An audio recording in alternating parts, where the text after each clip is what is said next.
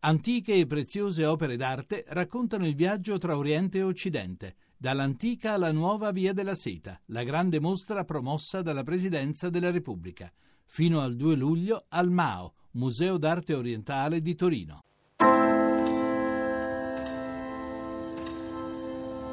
Perché ho scritto. Eh, ho scritto il primo libro, quello che hai in mano, per ragioni perché non potevo non scriverlo.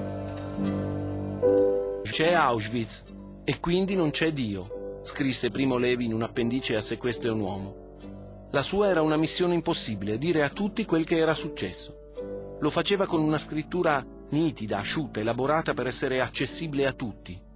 Parole sue.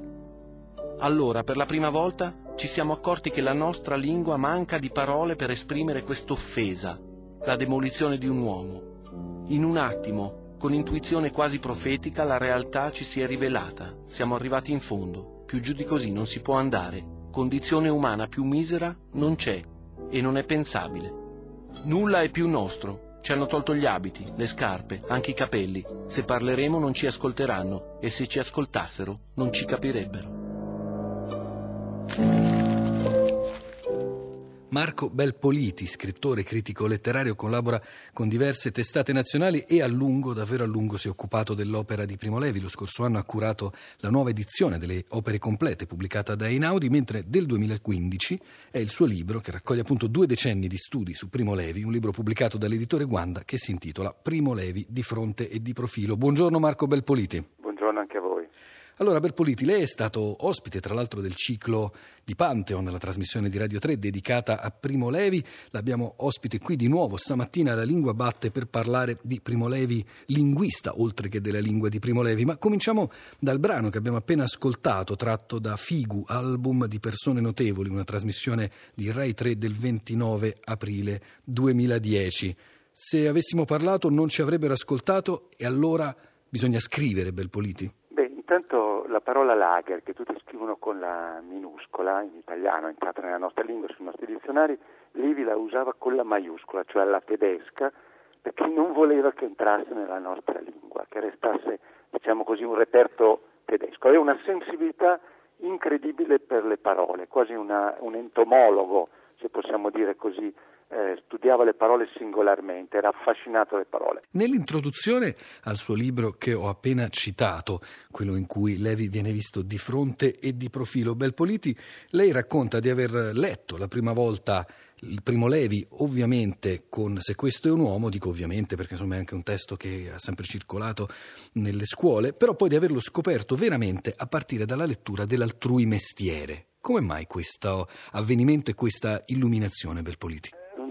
Fatto casuale. Negli anni Ottanta, per caso, a casa di un amico, ho trovato l'altro mestiere e ho scoperto eh, uno scrittore che si occupava dei temi che allora erano tra i più appassionanti, cioè quelli che univano la complessità, le diverse discipline, dalla chimica alla fisica, alla matematica, alla letteratura, allo studio della natura. Quindi sono entrato diciamo, attraverso questa porta che non era lager. Questo mi ha fatto vedere Levi da un altro punto di vista concettuale, ecco, come se fosse un filosofo naturale, un po' come era stato Calvino. E, e quindi anche la letteratura mi è apparsa diciamo, dentro un altro orizzonte. Tra l'altro si parla sempre, giustamente per carità, dell'impronta lasciata dalla sua formazione di chimico, dal fatto che il mestiere di chimico veniva in ogni senso per Primo Levi prima di quello di letterato, ma lei ci tiene anche a sottolineare la letterarietà del Levi scrittore, cioè il citazionismo, sia pure mimetizzato abilmente, che c'è nei libri di Primo Levi. È una cosa singolare, perché eh, sicuramente Levi aveva una grandissima memoria, poi era un'epoca in cui si mandavano a memoria poesie, brani interi, eh, le cantiche di Dante, insomma, e quindi gli affiora eh, sulla pagina la citazione, che non è sempre una citazione diretta, spesso è anche una citazione indiretta, insomma, eh, ha come una specie di rete, ecco, insomma, il suo cervello è come una rete eh, in cui restano impigliate le singole parole o le frasi o le espressioni. E questo eh, a me aveva colpito molto perché quegli anni Ottanta diciamo, il citazionismo, chiamiamolo così, insomma, anche la metanarrazione, perché c'è anche della metanarrazione in Levi, ad esempio nella, nella chiave a stella. No? Eh, c'è un narratore, un narratore che ascolta riferisce e poi interviene, insomma. Mi aveva molto colpito perché quello era, diciamo, la cassetta degli attrezzi, l'armamentario degli scrittori cosiddetti postmoderni, un postmoderno all'italiana, non era certo Pynchon o di altri scrittori americani. Quindi mi aveva molto sorpreso. Ecco. Levi di per sé è uno scrittore ottocentesco, se possiamo dire così, insomma i suoi canoni, le sue categorie, i riferimenti, anche gli autori importanti da, da Cora, da Law a, eh, a London allo stesso Manzoni, insomma sono dei riferimenti tra l'Ottocento e il Novecento, quindi non è uno scrittore postmoderno. E tuttavia ha questa grossa capacità parodica. Ecco, la grande scoperta che a un certo punto io ho fatto, introducendo i racconti di Levi, era la continua parodia. Cioè Levi fa la parodia di un altro racconto, di un altro racconto ancora, ed è un gioco continuo la letteratura per lui.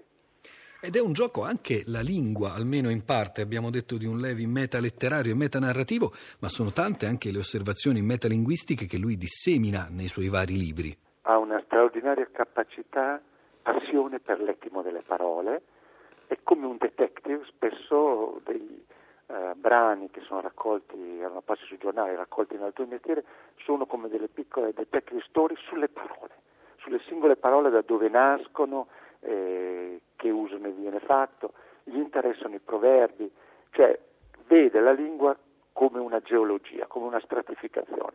D'altro lato anche questo è il modo con cui guarda l'Agar, lo guarda in modo stratigrafico, ecco, come se fosse un geologo che ha fatto un carotaggio e vede, vede la lingua, l'uso delle parole, come le parole corrispondono anche a delle azioni umane, a dei gesti. Ecco. C'è tutta una parte interessantissima anche di critica ai gesti di Renzo nei promessi sposi.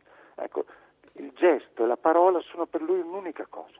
Tra l'altro nel numero della sua rivista Riga, numero monografico che dedicaste a Primo Levi, c'era anche un saggio di Stefano Bartezzaghi proprio dedicato concentrato sul gioco linguistico o metalinguistico di Primo Levi, che a quel punto emergeva in un aspetto che nessuno di noi forse aveva notato fino a quel momento.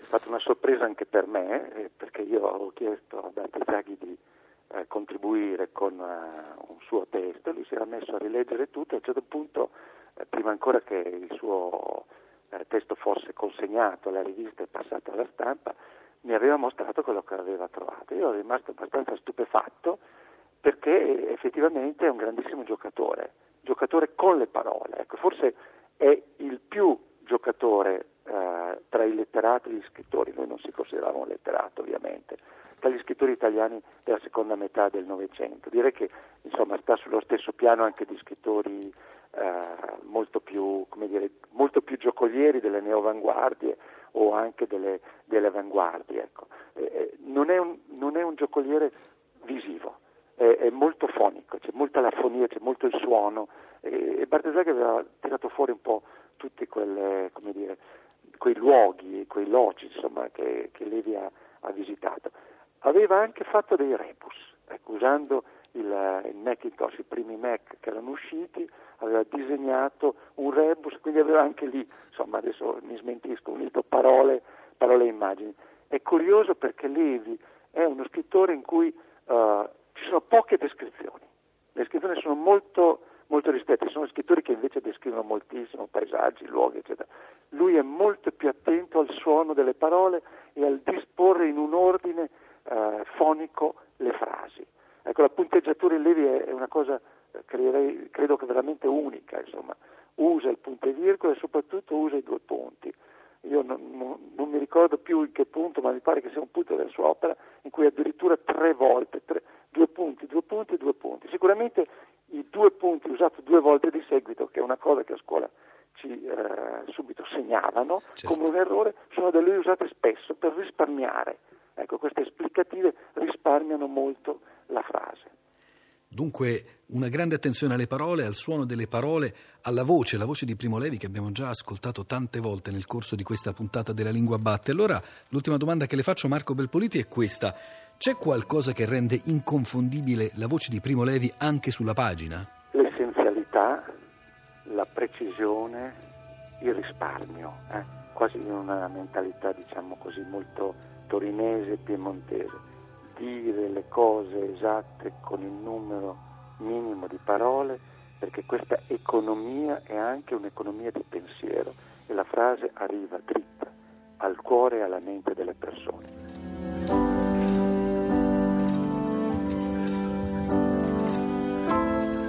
A mio parere è il risvolto più divertente, più esaltante del mestiere di scrivere, questo facoltà, di questa facoltà magica di prendere una persona esistente e trasformarla in personaggio e l'altra di stendere le reti, pescare, cavarne fuori dei frammenti, combinarli insieme e fare un personaggio vivo, capace, vivo e vitale, che incominci sotto le tue mani a respirare, a parlare, a, a vivere, a, a commettere azioni buone, cattive, giuste o sbagliate.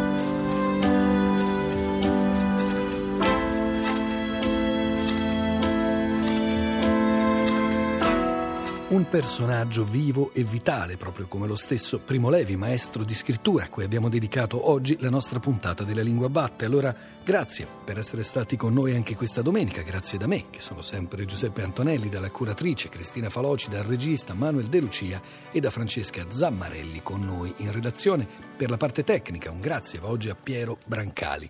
Se volete mettervi in contatto con noi potete farlo all'indirizzo di posta elettronica lalinguabatte-rai.it oppure tramite la pagina Facebook La Lingua Batte Radio 3. Se invece volete scaricare o riascoltare tutte le nostre puntate di queste cinque stagioni, bene, potete farlo al solito indirizzo lalinguabatte.rai.it. Noi ci risentiamo come sempre la prossima settimana, domenica alle 10.45, quando la lingua batte su Radio 3.